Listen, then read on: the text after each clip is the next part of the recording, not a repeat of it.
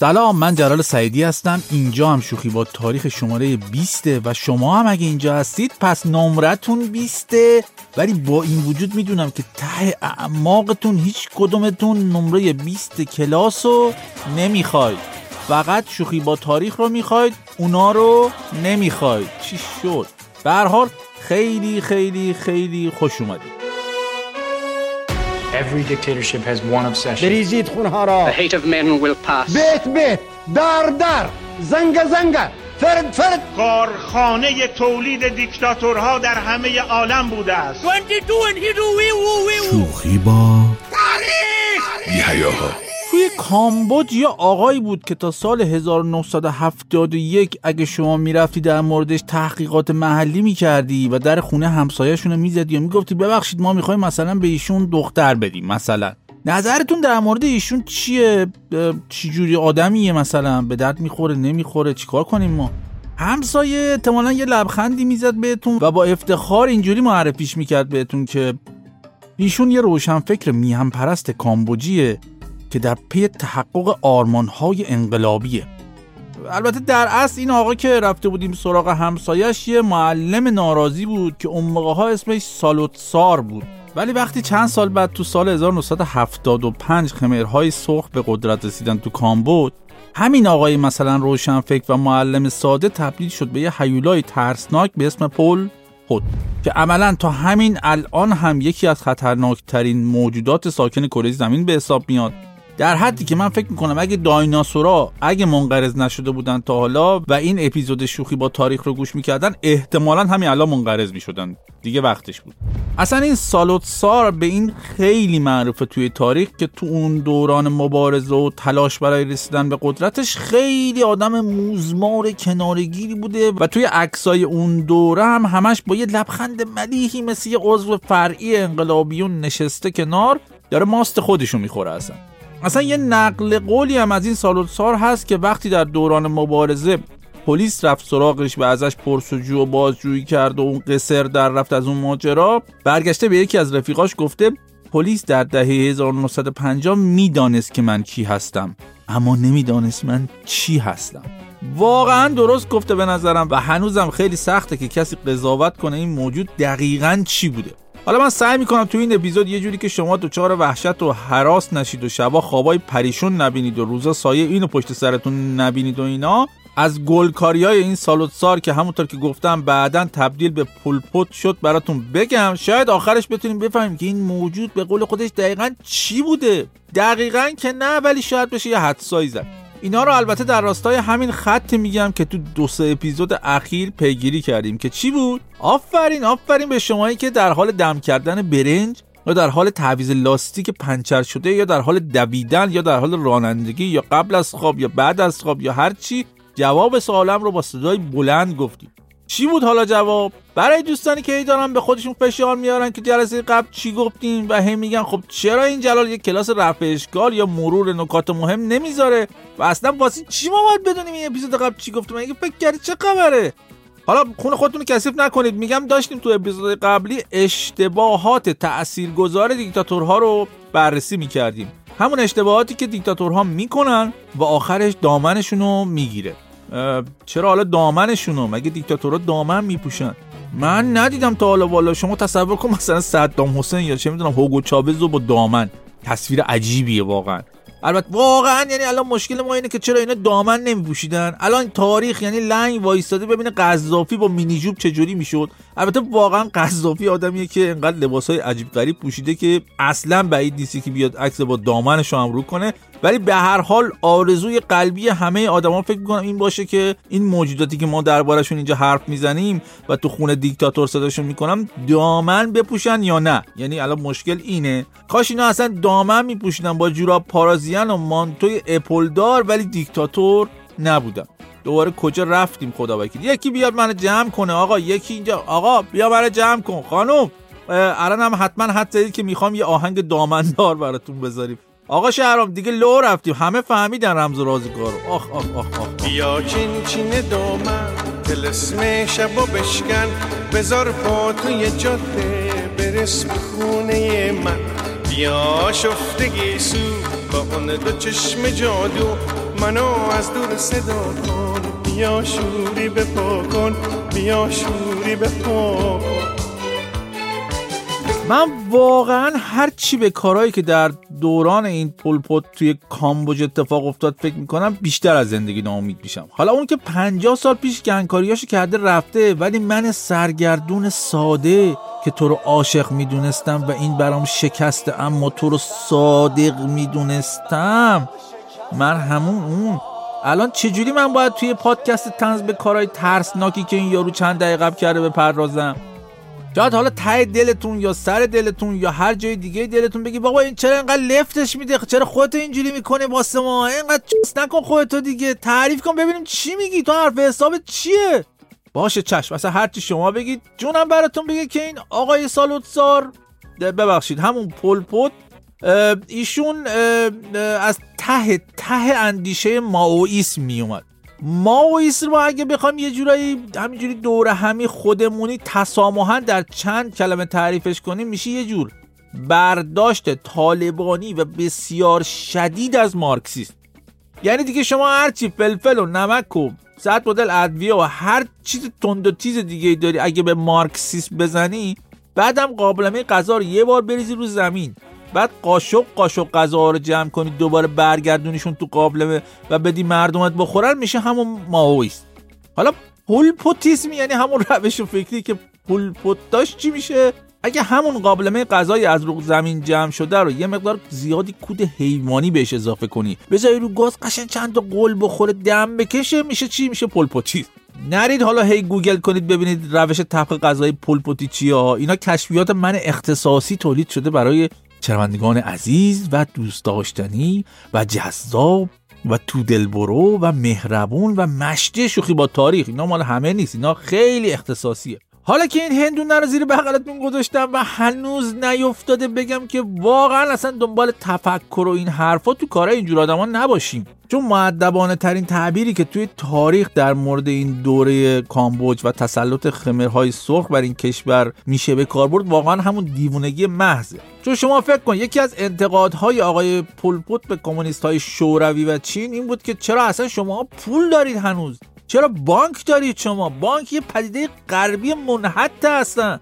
دقیقا مثل همین یارو امام پیر فرزانه ما بود که البته به نظرم بیشتر پیر پروانه بود تا پیر فرزانه. پلپوت هم مثل خمینی معتقد بود که بانک هم مثل خود اقتصاد مال کیه؟ مال خره. پس چی کار کرد؟ یکی از اقدامات اولیش این بود که بانک مرکزی رو تعطیل نکرد.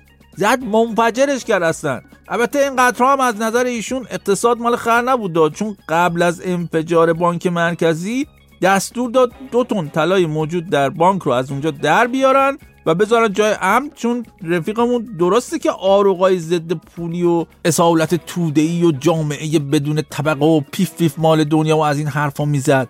ولی حواسش بود که طلا چیز خوبیه و به درد می‌خوره یه روز. بعد میگه چرا به اینا به جای پیر فرزانه میگی فیر پروانه؟ یا اصلا شاید بعضیا بپرسن این فیر پروانه کجاشه اصلا تو مگه دامپزشک نیستی؟ بگو ببینم فیر پروانه دقیقا کجاشه؟ من چی بگم الان؟ ما تو دانشکده هم تا سر فیر پروانه خوندیم به خدا. فیر پروانه اصلا چه می‌دونم زیر بالشه تو شاخک سوم سمت چپشه. من چه می‌دونم آخه؟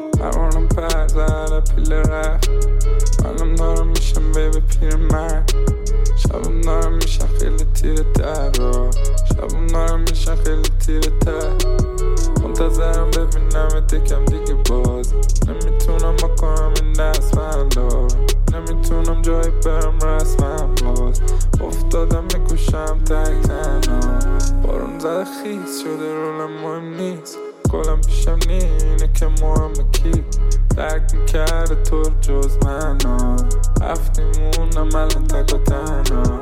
دست نمیداره رد و برقو بعد از اینکه تو سال 1975 این پول پوت بر رفیقای وحشی تر از خودش موفق شدن پنوم پن پایتخت کامبوج رو بگیرن. یکی از عجیب ترین دستورهای عالم رو به مردم نگونبخت این شهر دادن. اون موقع جمعیت پنومپن دو میلیون و سیصد هزار نفر بود و پلپوت و رفقا خیلی شیک به مردم این شهر دستور دادن که ظرف سه روز شهر رو ترک کنن. باورتون میشه؟ یعنی طرف تو خونش نشسته بود داشت زندگیشو می‌کرد. یهو دستور اومد که همه چی تو بذاره برو. کجا؟ اصلا به خمرهای سرخ ربطی نداشت. شهر با اون همه جمعیت باید تخلیه می‌شد. اصلا هم هیچ ردخور بحث این چیزا نداشتیم. آخه این خمرهای سرخ یعنی این سربازاشون یه ماش جوونه 15 20 ساله بودن که اصلا از مخیلشون نمیگذشت که تخلیه یه شهر یعنی چی. اونم یه شهری که نه وسایل نقلیه عمومی درست حسابی داره و نه اصلا فکر شده بود که این بیش از دو میلیون نفر زن و مرد و بچه و سالمند چی بخورن چی بپوشن.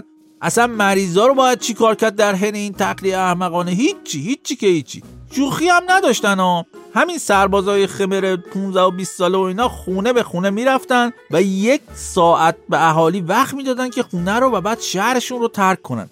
اینجا یک سیل انسانی راه افتاد و مردم نگونبخت با گاری و دوچرخه و پای پیاده راه افتادن و بیمارایی هم که نمی‌تونستن راه برن تو کنار جاده به امان خدا رها شدن حتی گفته میشه حین همین تخلیه پنومپن مامورا هر کسی رو که مریض بود و نمی‌تونست راه بره رو زدن کشتن. و اگر کسی در برابر تخلیه مقاومت می‌کرد میگه آقا چه کاریه من خونم زندگی و اینا. اینا هم بدون برو برگرد در محل اعدام می‌کردن. یعنی گفتگو اینا نبوده. و گفته میشه اینجا ده ها هزار نفر توی این شهر در حین همین تخلیه فقط کشته شدن. توی این دوره هر چیزی که از نظر این موجودات نماد جامعه مصرفی بود محکوم بود. اسکناس ها تبدیل به کاغذ سیگار شدن توی این ایام و سربازای خمر کسانی که از شهر خارج می شدن رو بازرسی و تمام اشیاء ارزشمندشون مثل دوربین عکاسی، رادیو، نوار ضبط صوت، ساعت مچی، کتاب، سند، پول خارجی هر چی که بود و به عنوان مظاهر زندگی منحط غربی و اشرافی از اونا می گرفتن. تو این کشور تو اون دوره چیزی به اسم پول کلا بی اعتبار اعلام شد و مردمی که از شهر اخراج شده بودند توی روستاهای اطراف پایتخت که اصلا هم ظرفیتی برای زندگی این همه آدم نداشتن چپونده شدن و بعد از رسیدن به روستا همه باید میشستن زندگی نامه خودشونو مینوشتن برای برادران خمر و اونا هم با خوندن همین زندگی نامه ها یه سری آتو از زندگی هر کسی پیدا و عناصر نامطلوب رو به قول خودشون شناسایی می‌کردن و خدمتشون می‌رسیدن. حتی به کسایی که قبلا و در رژیم قبلی کارگزار حکومت بودن شغل دولتی و اینا داشتن گفتن آقا همه واقعیت رو توی زندگی نامتون بنویسید و مورد رعفت خمری که یه چیزی تو مایه همین رعفت اسلامی خودمونه قرار می‌گیرید. ولی تقریبا همه اون آدما کشته یا اعدام شدن یا مردن. الان می‌خواید بگید به من که همه اینا یکی بود؟ بله می‌دونم. خیر سرم خواستم شوخی کنم. ولی آخه من با موجوداتی که از نظرشون همه کتابخانه ها آزمایشگاه های علمی، نهادهای پژوهشی و کتاب ها مظاهر امپریالیستی بودن و بدتر از اون همه شهرنشینان کشورشون رو فقط به خاطر اینکه توی شهر زندگی می‌کردن و مثل خمرهای سرخ بوی پهن نمی‌دادن و همون می‌رفتن و توالت داشتن و شبیه ناندرتال ها زندگی نمی‌کردن هم کار دشمن می‌دونستن و باید خونه زندگیشون رو تحویل اینا می‌دادن من چجوری شوخی کنم با اینا؟ می‌دونم وقتی این حرفا رو می‌زنم خیلی یاد انقلاب سال 57 ایران میفتن و میگن خب بابا خب این تقریبا همین کارو با ایران کردن دیگه اون موقع. راست میگید؟ یعنی درسته که بین خمر و آخوند فقط یه خی اشتراکی وجود داره ولی بین خمینی و پل حتی همون خی مشترک هم وجود نداره. چه کشف بزرگی کردم واقعا.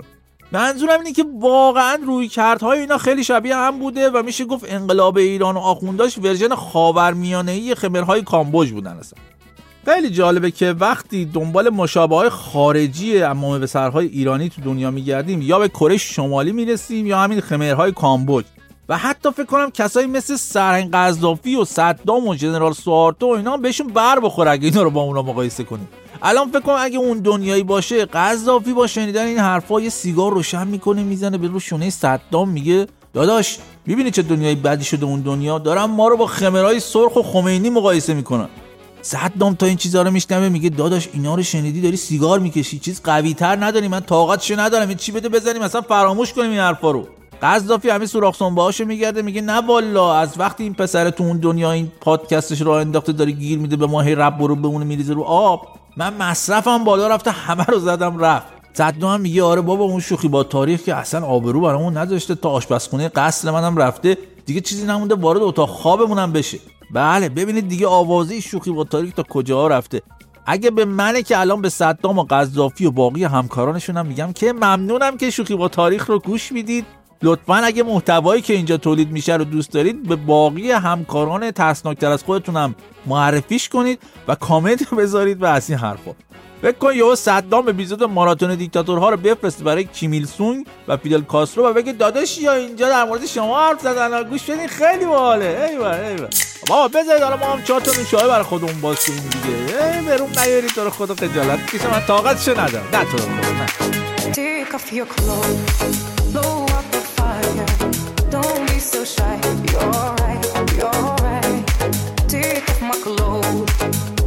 me, Father. Don't ask me why.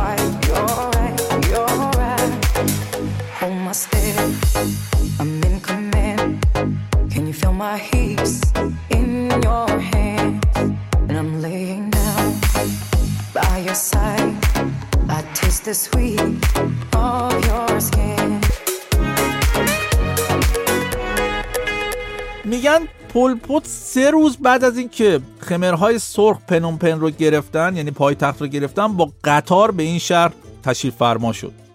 و همونجا بهش گفتن رهبرا در نتیجه دستور چرت شما که گفتید پایتخت تخلیه بشه هزاران نفر مردن. احتمالا اون سربازی که داشته این گزارش رو به پلپوت می‌داده هم انتظارش این بوده که الان دیکتاتور شاکی بشه با ناراحتی که غلط کردید مردم رو به کشتن دادید. مگه ما واسه همین مردم انقلاب نکردیم؟ مگه اینا خلق نیستن؟ ولی پلپوت دوستان داغونتر از این حرفا بوده. در حدی که واکنشش این بوده که یه نگاهی به افق کرده و با سیسی پیروزمندانه گفته چه هزینه کمی برای نابودی کاپیتالیسم. ای هزینه کمی و متیل سالسیلات ای هزینه کمی و باطلاق گافونی بله به همین راحتی. نظامی که خمرهای سرخ از 1975 تو کامبوج را انداختن نگاهش به مردم این کشور نگاه کاملا بردهداری بوده. یعنی مردم باید بدون دستمزد برای حکومت و تا وقتی این خمرها می‌خواستن کار می‌کردن و اگه بدون اجازه اونها دست از کار میکشیدن مهربانانه ترین عقوبتی که در انتظارشون بود قطع جیره غذایی و در نهایت مرگ از گرسنگی بوده. یعنی اگه تو کشورهای کمونیست دیگه مردم حقوق کمی برای زنده موندن می‌گرفتن ولی تو کامبوج مردم فقط برای اینکه جیره غذاییشون قطع نشه کار می‌کردن. توی کامبوج خمرهای سرخ مالکیت خصوصی از هر نوعش ممنوع بود که هیچ تازه استفاده از تعابیر و کلماتی مثل من و به خصوص مال من ممنوع بوده.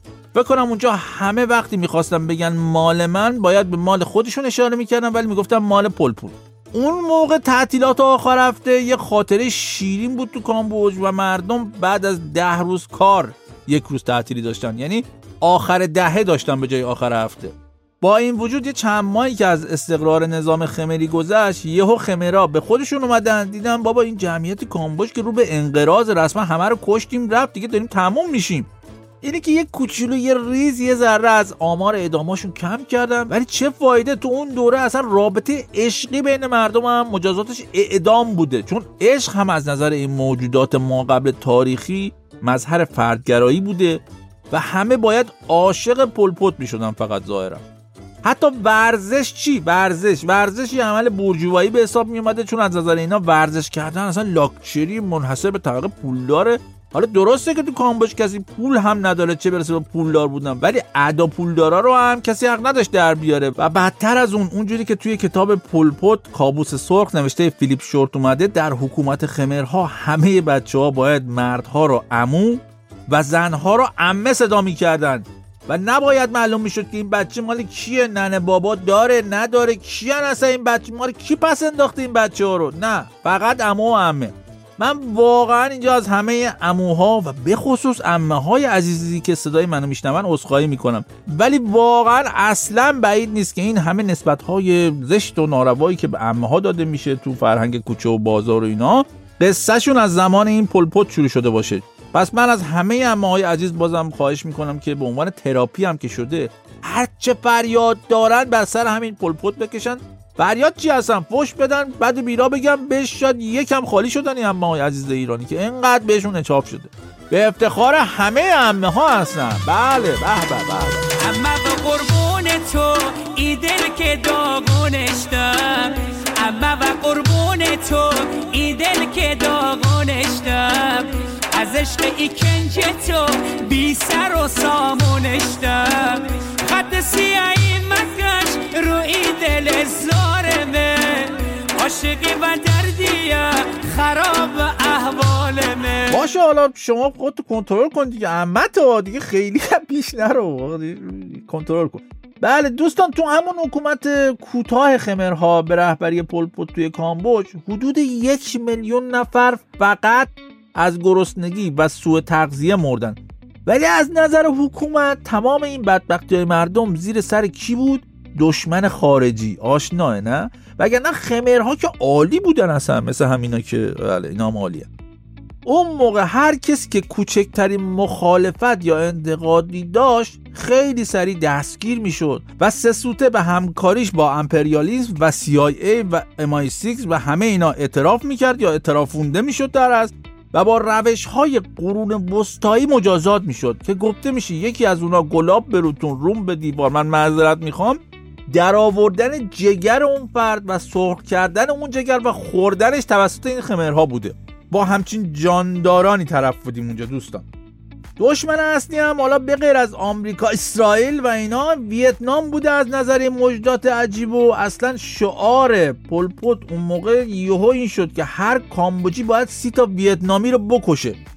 ولی طرف این رو در نظر نمی‌گیره که وقتی اون موقع قوت قالب مردم حتی نه برنج خالی که فقط آب برنج بوده اون کامبوجیه که می‌خواسته بره مثلا حالا ویتنامی رو بکشه قبل از اینکه برسه به دشمن از حال می‌رفته از سوی تغذیه پس میافتاده. اصلا چه برسه به اینکه بخواد سی رو بکشه؟ همین کارهای احمقانه و بلایی که پلپوت بر سر مردم کشورش آورده بود و ماشین کشتار عظیمی که بیش از دو میلیون کامبوجی رو کشت باعث شد بالاخره از اول ژانویه 1979 ویتنام به کامبوج حمله نظامی بکنه. و فکر می‌کنید واکنش پلپوت و خمرهای سرخ به این حمله چی بود؟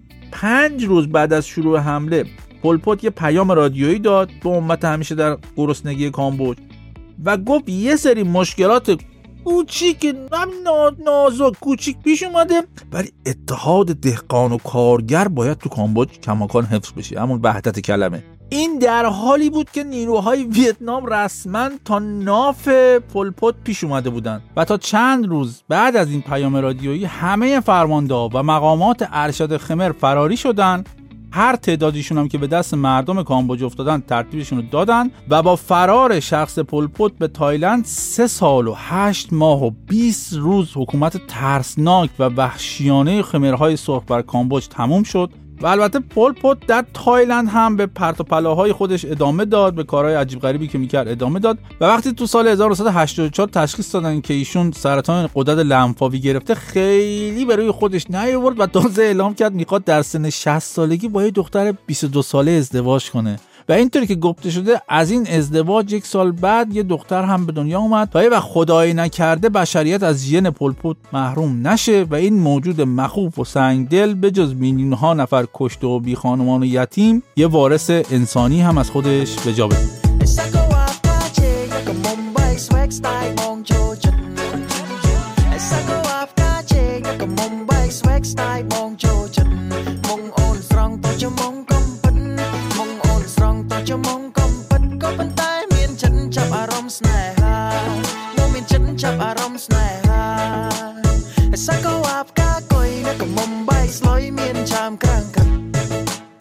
می‌دونم می‌دونم. واقعا یه سری از واقعیت هایی که ما اینجا تو شوخی با تاریخ میگیم رو با یه من و نیم اصل هم نمیشه قورت داد خداییش. چه برسه به اینکه بخوایم اونا رو با زبان تنز و بیان تنز بگیم. ولی خب من با انواع و اقسام جینگولک بازیایی که بلدم سعی می‌کنم اینا رو بازم هر جوری شده برای شما تعریف کنم تا دوره هم بفهمیم که اول این موجود دوپایی که اسم خودش گذاشته انسان چه کارایی از دستش برمیاد. بعدم اینکه بفهمیم مثلا یکی مثل همین یارو رهبر کامبوج با همین جنایت هایی که کرد چه جوری در عرض کمتر از چهار سال تومار رهبری خودش رو هم حتی پیچون و حتی خودش هم نتونست از دیکتاتوری خودش در یک بازه زمانی طولانی استفاده کنه و غزل خداحافظیش خودش خوند برای خودش رسما.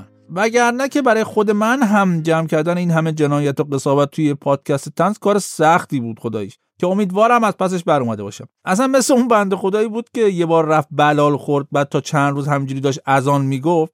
منم اصلا دیگه شرطی شدم اینجا و تا دیکتاتور می‌بینم باید برم رب رو بشه یه جوری اینجا براتون بریزم رو دایره. و همین باعث میشه که یه وقتای خودم از دست خودم بیشتر به سطوح بیام تا از دست اون دیکتاتوره. همچین آدم خود درگیری هستم من.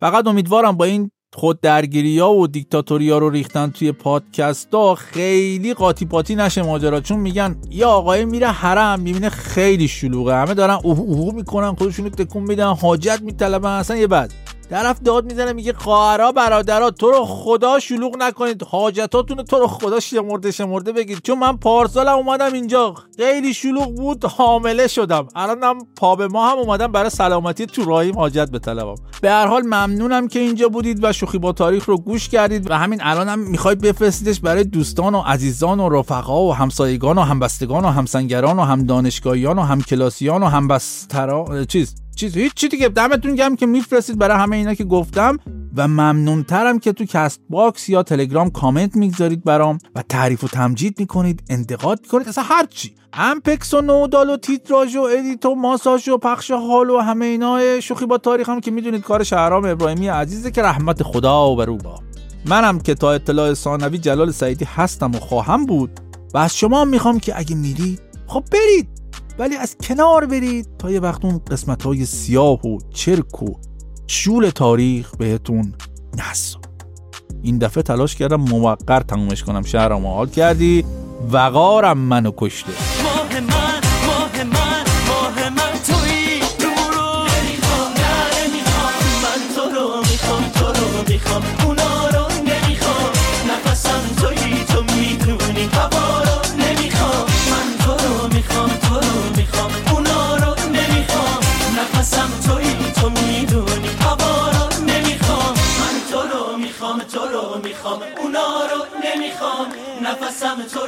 می‌دونی؟ هوا رو نمی‌خوام. من تو رو می‌خوام تو رو می‌خوام. اونا رو نمی‌خوام. نفسم تویی تو می‌دونی. هوا رو